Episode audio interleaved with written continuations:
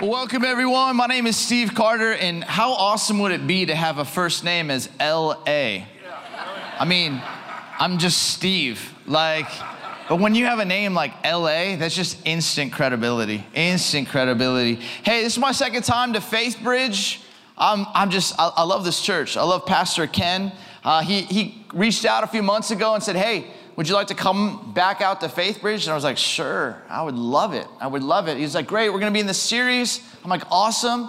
Uh, the series is about deadly sins, the seven deadly sins. I'm like, okay, fantastic, great, great. And then he went, he went a little dark, he went a little silent on me.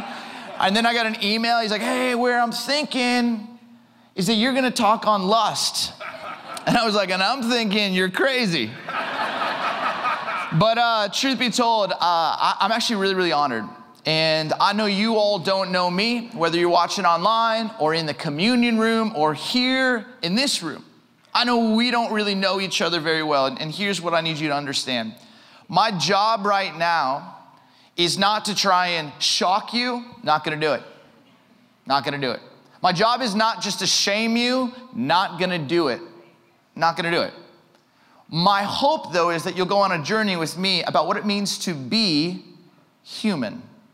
What it means to actually be human. So, you know, as we go through this whole kind of series on seven deadly sins, you got to understand that the idea of sin is actually quite powerful. Uh, uh, really, the original language means to live less than. Whenever we sin, whenever we make a decision or a choice, or a, you know, some word comes out of our mouth, or, or we do something in a way that we choose to live less than what we were intended when God created us. That's what sin is. The crazy part, though, is when we sin against another.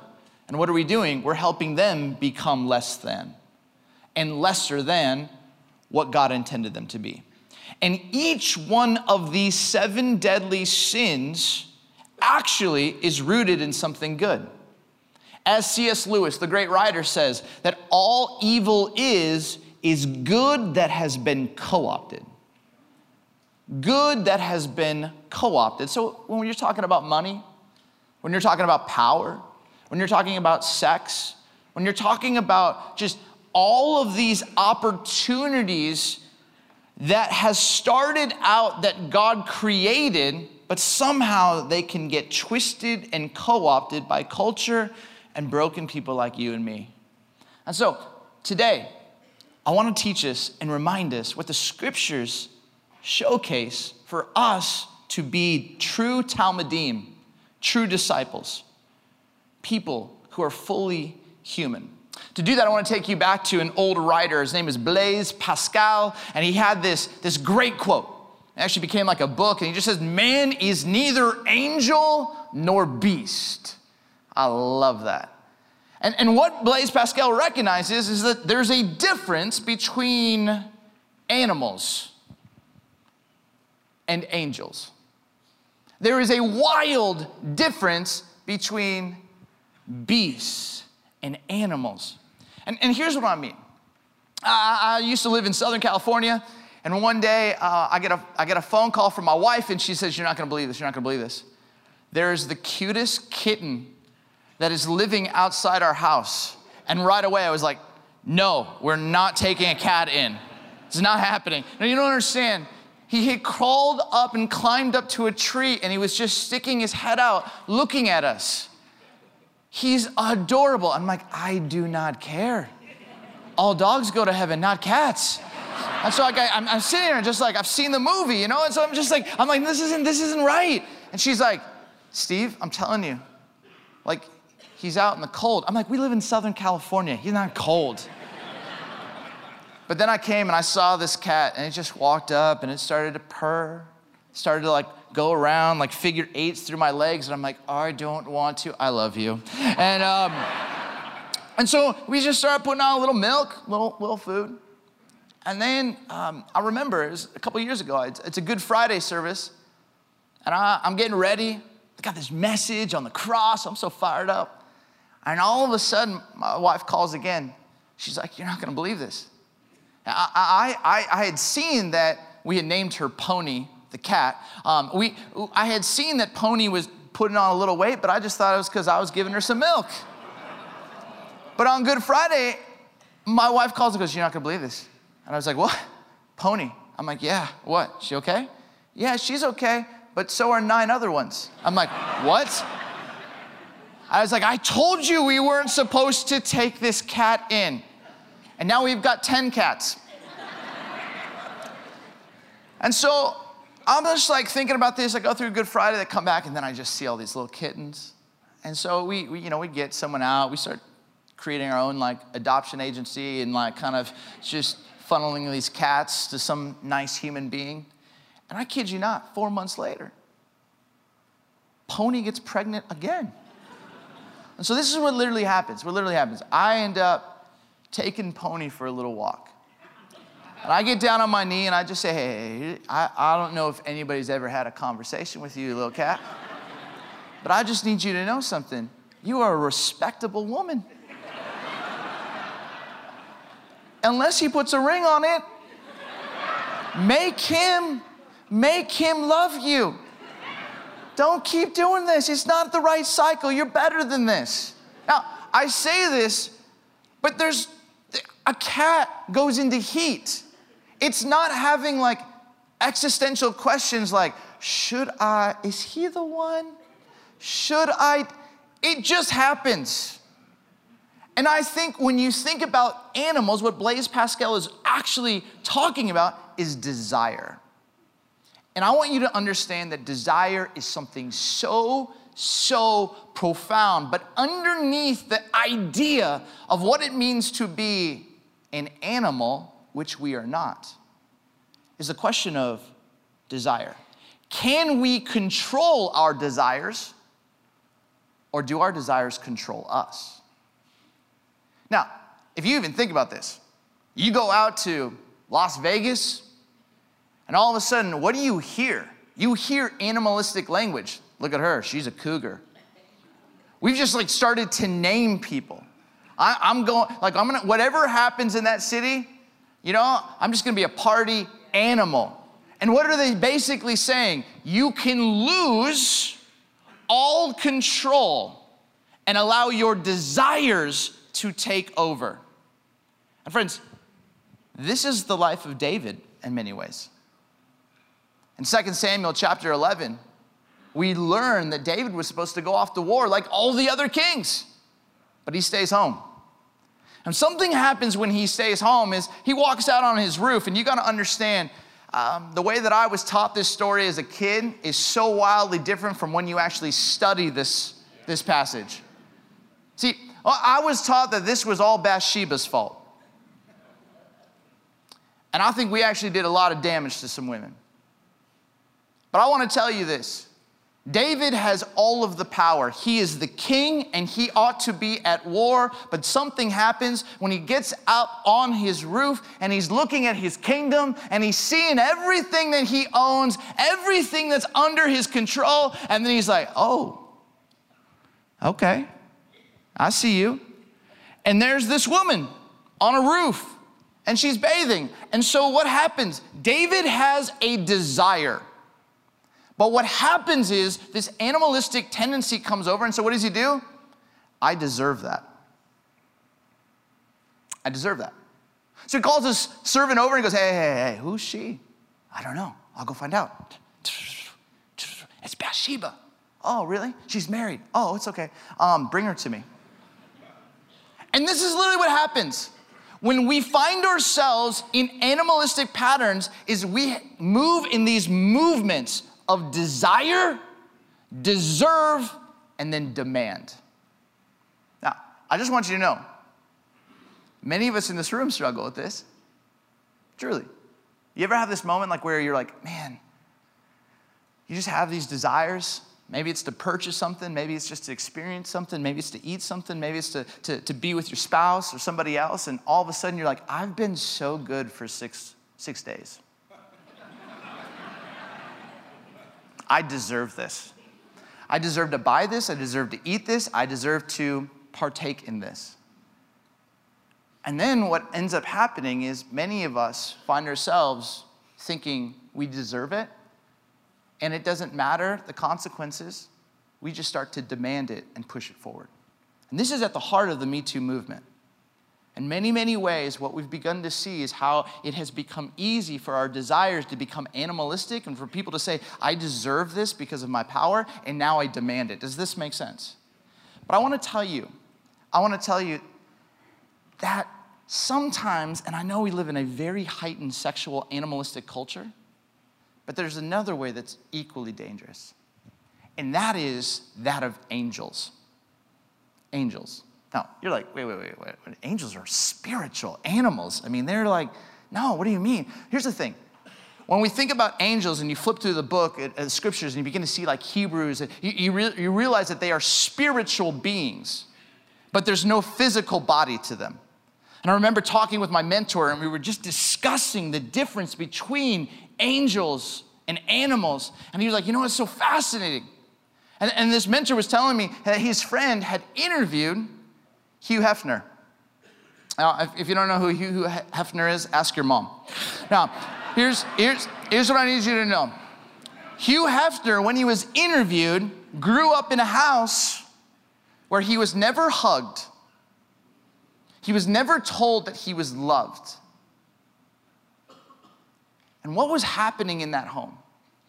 Subversively, subconsciously, was this deny deny, deny. Deny that you have any feelings. And I think for many of us, maybe you grew up in a home almost having these desires, but this is what you've, you found yourself doing is pretending I shouldn't have them. I shouldn't have them. Desires are bad. And what we found ourselves doing is almost stuffing all of that down underneath the surface. But here's what I need you to understand you are not animals and you're not angels, but you all have desire. The question becomes is how do we really do this? See, I grew up in a house where I had the talk. And you know what I'm talking about when I say the talk. And you know what the talk was? Don't use cocaine and don't get a girl pregnant. That was my talk. That was it. That was the this this as a 7th grade boy playing basketball was the talk. I have literally no map for what I'm seeing in the world and what is coming at me on television and what is walking down the halls. I have no map whatsoever. And you know what I decided to think? Maybe, maybe if I have these thoughts, I'm wrong. And maybe if I have these desires, I'm bad. And maybe if I have these feelings, I'm just broken. And you know what I did? I tried with everything that I could not to be an animal because I heard terrible messages about how bad they are, that I wanted to be an angel. I wanted to be good. And I'll, I'll tell you what, to be just fully candid, it was very destructive. Because what I learned was to deny and to detach myself from the desires and actually from this part that God made in me. And so I, am just here. If animals are like people who find themselves having desire, which is human, but they where they go with it is I deserve it, I demand it. Angels are I have desire and I deny it and I detach from it. Just think about this for a second. What does your home embody? What does your home celebrate? I'm not saying that your home celebrates this, but, but maybe if you have a high school student, maybe if you have a college student, maybe you have a junior high student going through puberty, have you actually ever just began to talk and engage about culture, about lust, about the talk. And if not, and I know it will be awkward, it's like God was like, let's create awkward moments, you know? He, he's like, I, I want to make that. But, but here's what you have to understand is if you're not having those conversations, culture is. And culture is either going to shame them or say, come over here. Let's just, you deserve all your desires to run crazy. And I've just watched this. I've watched this in 20 plus years of ministry. I've watched this and when I've seen junior high students, I've watched this in college ministry, I've watched this in large churches across the country. I have seen this as a student to culture that we are living in this bifurcated reality of angels and animals. And Blaise Pascal was right. We're neither. We're neither. And when we flip through this book, the scriptures, it's really, really clear about what we're called to be, and that is a third way, and that is to be fully human. And what is human?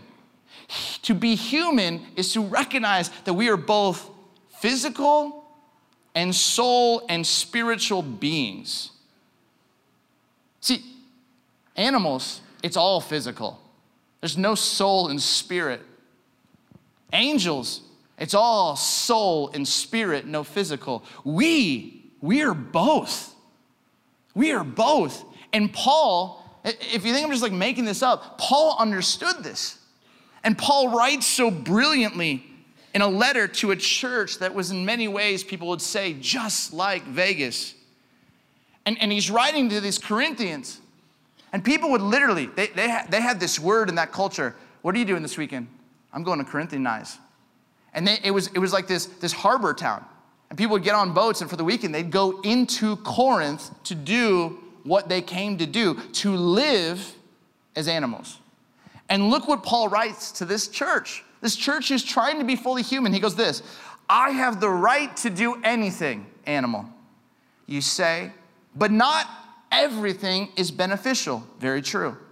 I have the right to do anything, but I will not be mastered by anything. That's a powerful line. What he's naming there is the tension.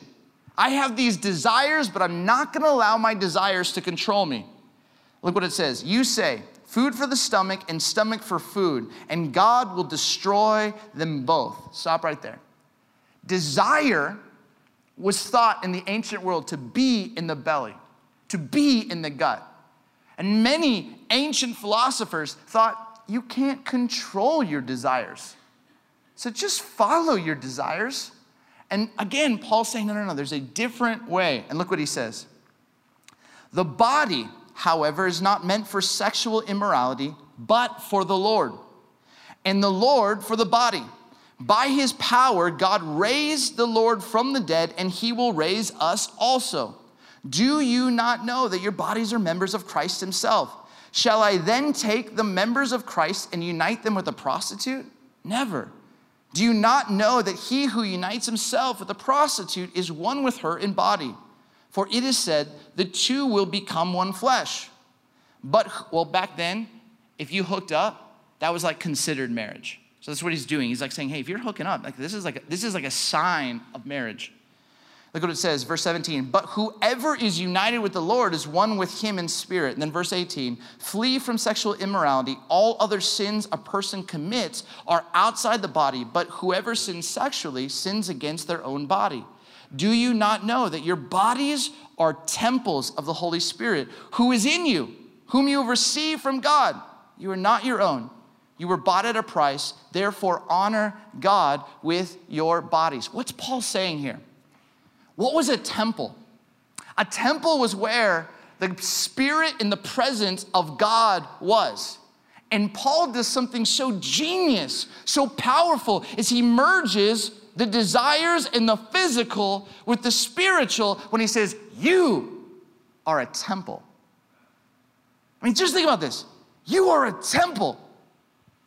You have the spiritual, the power, the weight and yet, it's like a physical, actual being. It's both. Now, I never set out to be a preacher. Actually, was a film major. My dad went to USC for cinematography, and so I thought I would just kind of follow in that.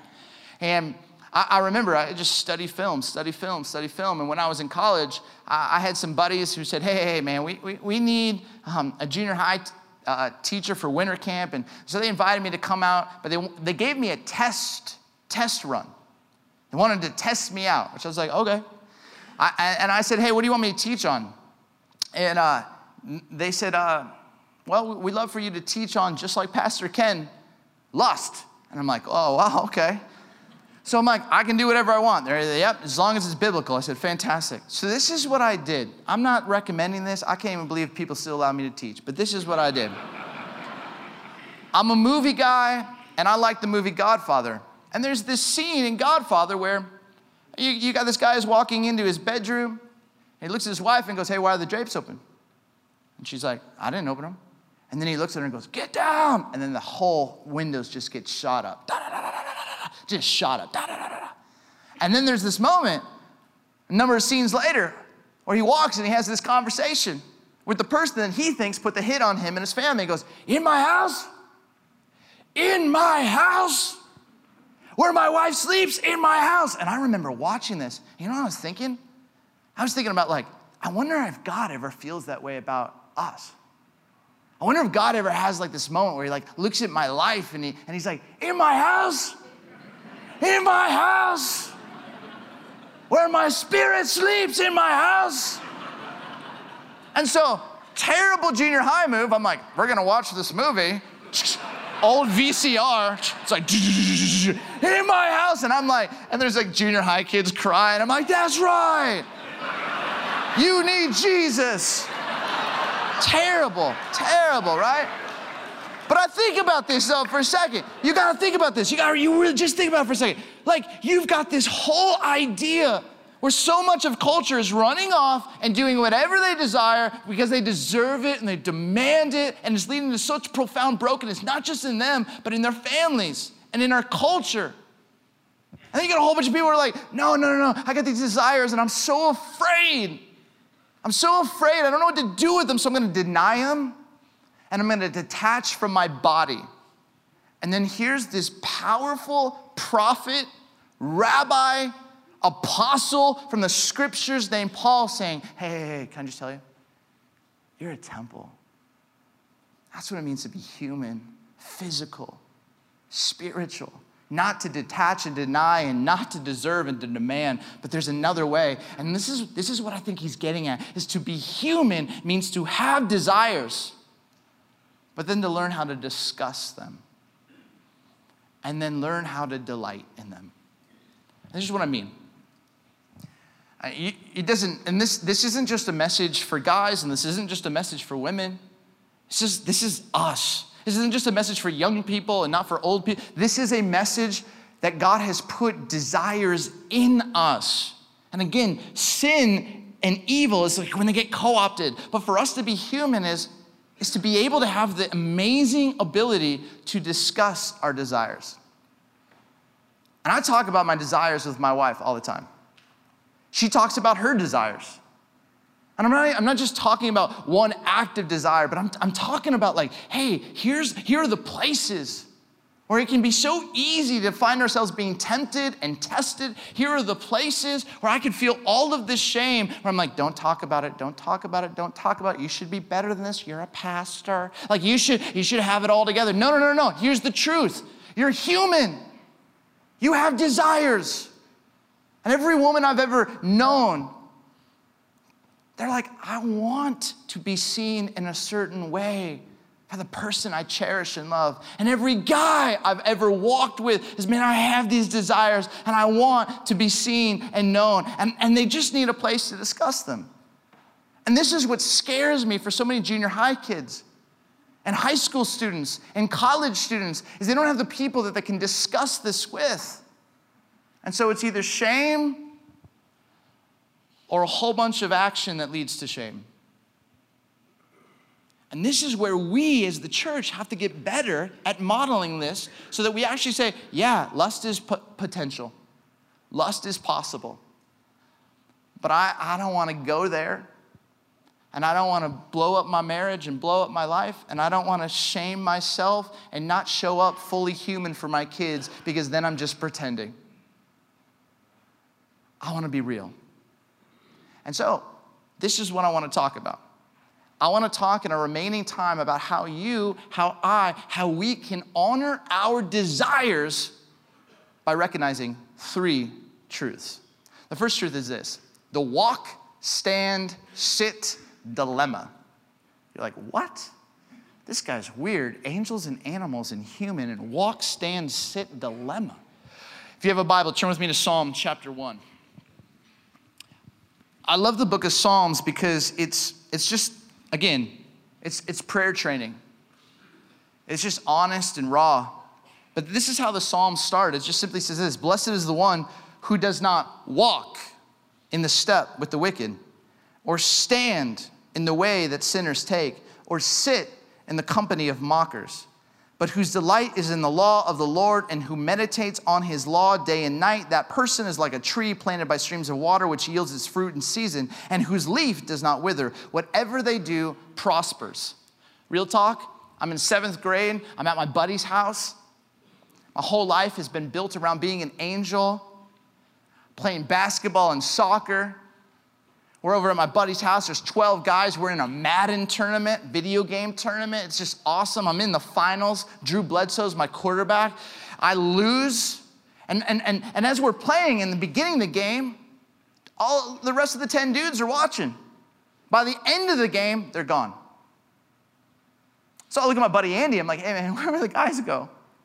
He's like, I don't know. So we start walking around this house. And we're like looking, we're like, hey, guys, hey, hey, Hey, where are you? Where are you? Where you at? Where are you at? Can't, can't find him.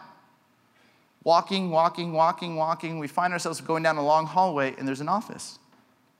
Walk, walk, walk, walk, walk. I walk in this room and there's a whole bunch of seventh, eighth grade guys around a computer. And I'm seeing something that I've never seen before in my life. Right there, I find myself standing. And I don't know because my whole talk has been don't do crack and don't get someone pregnant, which I don't even know how to get either or do either.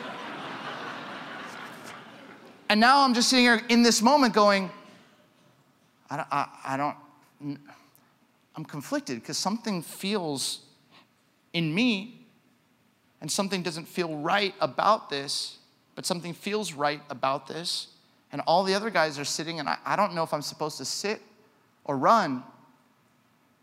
And so a seventh grade kid sits because I wasn't given a map. And here's what I need you to understand is that all sin, every choice that we make to live less than, is starts when we find ourselves walking, standing, and sitting. And part of the process for us, if we are actually gonna honor our desires, is to recognize when we find ourselves walking away from, walking away from the presence of God, minimizing the temple. And there's a walk, stand, sit that can move us towards brokenness and animalistic tendencies, but there's also a walk, stand, sit that can be like, just deny yourself and detach from who you are. And I see that happen too. Don't have the conversations, don't talk about it, just pretend put on the shiny look and make it seem like you have it all together and don't ever talk about your desires. And we've got to be better at this. We've got to be honest. Let's go to the next one. And we can honor our desires when we recognize the power of play it out. I tell you what, this is, this is worth the price of admission today. This, these three words, play it out, and it was free for you to come. But like literally, like this for me has changed everything. Everything. And, and, and I want you to see this. James, the brother of Jesus, you, you ever feel bad for that guy? He's like, dude, really? You healed another person? I can't even like I can't even like play Operation right. You know, like like like, like what's like, what, why are you so perfect, you know? But James writes these words, and, and I think they're just unbelievably powerful. This is this when tempted, no one should say, God is tempting me. For God cannot be tempted by evil, nor does he tempt anyone. But each person is tempted when they are dragged away. Just remember those two words dragged away by their own evil desire and enticed. Then, after desire has conceived, it gives birth to sin, and sin, when it is full grown, gives birth to death. Now, this word, like dragged away, is where we get that idea and entice. Those words put together actually is where we get the idea for bait, like fishing bait. And uh, a couple months ago, no, a couple years ago, I, I took my son out and we, we decided to go fishing with my father in law. My father in law is a good fisherman. He's got a bass boat, loves to fish. I'm not so much a fisherman. I like things on a field and a court. And we're like there, and my son is just like, got another one. Hey, dad, did you catch one? I'm like, nope. Did you catch one, dad? No. I'm like, how many you got? He's like, four. I'm like, oh my goodness. Okay, you're better than me at this one thing. But like, I'm like, you know, just, and so like he like finally he's got seven, and I'm like, dude, come over here, come over here. He's like, yeah, and he's standing near the edge of the boat. And I'm like, man, look at that. He's like, what? And I just pushed him in the water. I said, pride comes before the fall, son. But here's what I want you to think. When I talk about playing it out and what James is thinking about this, have you ever thought about this? You, you put like a worm on the end of a fishing line on the hook and you cast it out. Just imagine this. You're out there, and then all of a sudden this fish is like, oh my goodness. And it's about to bite when his buddy goes, no, no, no, don't do it. And he's like, why? It looks good. No, no, no, no, no. You don't understand. Underneath that worm is a hook and it's gonna go right through your gum. And then all of a sudden, you're gonna be like, ow. And you're gonna try and get, and it's not. It's gonna have hooked you. And then on the other end is some eight year old kid, and he doesn't know how to do this. And so he's just yanking it, yanking it, yanking it, yanking it, yanking it. And then he's gonna pull you, and you're like losing half of your lip majority of your teeth and you're gonna fight it, but you got nothing because you're small and you have not been to the gym for a while. And you're literally, you're literally gonna get dragged in and then they're gonna pull you up.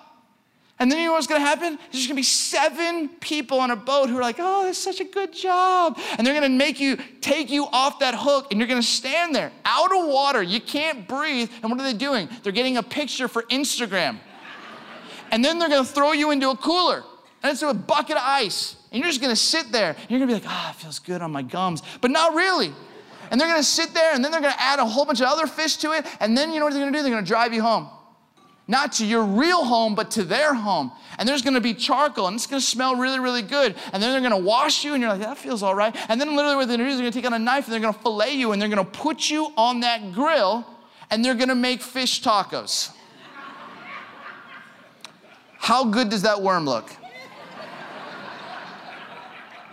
And I say this because we've lost the art of playing it out. When you have desires, you don't have to deny them, and you do not have to say, I deserve them, and let them run wild. Great desires is literally going, okay, okay, okay, can I play this out? And let's say I find myself walking, standing, and sitting in this. In this conversation, online, looking at this, experiencing this, walking away from these conversations with my kids, walking away from this conversation with my spouse. All of a sudden, when you start to play it out and you begin to go, hey, am I actually becoming more in tune with the temple that God made me to be? Or am I actually walking out of alignment, becoming an angel or becoming an animal? And literally, friends, I kid you not, there are so many times where I'm like, I just stop, give myself five seconds, and I go, play it out, play it out, play it out, play it out. That's not worth it. And I just play it out. And, I, and I'm not like, I'm not denying my desire. I'm just saying, at the end of the day, that's not worth the conversation I would want to have with my son or my daughter because of some decision I chose to make as an animal. Or play it out, play it out, play it out. I don't want my son or my daughter have to walk through this life without the tools when they are being bombarded with these messages from culture. Play it out, play it out, play it out. And how do we learn to honor that? When you understand the walk, stand, sit dilemma and you learn how to play it out, you, have un- you begin to discover the importance of self control the importance of self control. And this, this is the only thing that can guide us when it comes, in my opinion, to the conversation of lust. And I, and I love, I love like Proverbs 25, 28. It just simply says, like a city whose walls are broken through, is a person who lacks self control. And truth be told, when it comes to a conversation like lust, anything sexual, for some of us, we've experienced profound levels of abuse or trauma. It's the reason we want to just deny and detach. Because something was broken, something was wronged. For some of us, we were encouraged this is what a man is deserve it, demand it, take it, get it. That's what a man is. And now we found ourselves and it hasn't satisfied and it hasn't delivered. And the truth is, when you begin to recognize the importance of self control, you begin to recognize where are there broken pieces in my foundation that are in need of being made right and whole. And, and here's, here's the truth we all get to decide am I going to be an animal? And we'll put up animal, angels, and humans. Am I going to be an animal, someone who desires, deserves, demand? And just think about that. Are there areas in my life where I lust for something and I go after it and I get it, and it's actually not delivering. Or there are areas in my life where I'm like an angel. I have these desires, I just deny them, I don't talk about them, I just detach from them because I feel such shame about them. And I'm just telling you, that is like a wall, like a, a brick that is out of the wall. And this is the truth the enemy will get in there and just heap more shame or heap more opportunities for temptation. But to be human, says, I have these desires, but I also have these holes in my wall where bricks, because of my story, because of my choices, and actually, I just want to talk about them. I want to talk about them with a pastor. I want to talk about them with a mentor. I want to talk about them with my spouse. I want to talk about them with a accounts. I want to be honest and he- I want to discuss them with God. I want to ask Him to father me through this and learn to delight in the right things. The right things the right conversations. And, and I think the more that we, as women and men, can step into not being angels or, or animals, but to be human, it's an absolute game changer. I'll tell you this last thing. Both angels and animals were created before us. And every time we decide to be one of them, we go backwards in the creation story. But the truth is, God made us to create, to bring beauty and order into this world. And so when we have the courage to step into our human, connected, attached to the vine, holy temple filled with the Spirit of God, making decisions, we're creating a new world. A world where God and His goodness and what He delights is made known. Where are you on this journey today? And, I know sometimes we'll, at FaithBridge we'll do a response, but I, I just thought maybe, maybe this response, because whenever you talk about a topic like lust, again, some of the messages can be such shameful, shameful, shameful messages. I hope you don't hear that in my spirit, in my tone. What I long for you is to step forward and be who God made you to be. And so here's what I'd love to do. I just to invite you, and, and this is kind of something I do in my house, something that I, I tend to do when I'm leading a response time, is just invite people to open up their hands. Open up their hands. And, and you can close your eyes if you want to. Don't worry, I'm not going to make you raise your hand. I just have my hands open as a sense of I just need to receive. I need to receive. And sometimes, if you're like me, I need my posture to go before my heart and my mind. But here's, here's what I just want you to, to receive is that God calls you his temple. His spirit says, I want to dwell in you. I want to dwell in you. And these are the moments right now where I feel like shame can just kick in because then we're like, oh, I just, I blow it all the time. I'm not very good at this. Not what I want you to think about. I want you just to sit for a second is, man, maybe, maybe I've been going backwards in my story because that's what I've seen modeled. That's what I've seen celebrated around me. Angels celebrated, animals celebrated, but the true vulnerability is stepping forth and say, I'm gonna be a temple in my family. I'm not gonna shy away from hard conversations. I'm gonna discuss the stuff with my spouse or with God or my friends. And just take a moment right now and just, just really think if, if, if really we were like a, a walled city, where are those like holes in that wall when it comes to the topic of lust? Where are those places? Maybe it's shame and angels. Maybe it's, maybe it's around lust and animal. Maybe it's in just fear of just being human. But, but just in this moment right now, in your own way, just say, Lord, father me through this. Father me through this. I don't know how to have conversations with my son. And my simple prayer is, Lord, father me through this. Lord, father me through this. I'm on the road a lot. And I got to be so, so, so careful. And I'm like, Lord, father me through this. Father me through this. Father me through this. And one of the ways that God fathers me through this is He invites me to sink deep in His grace and in His mercy.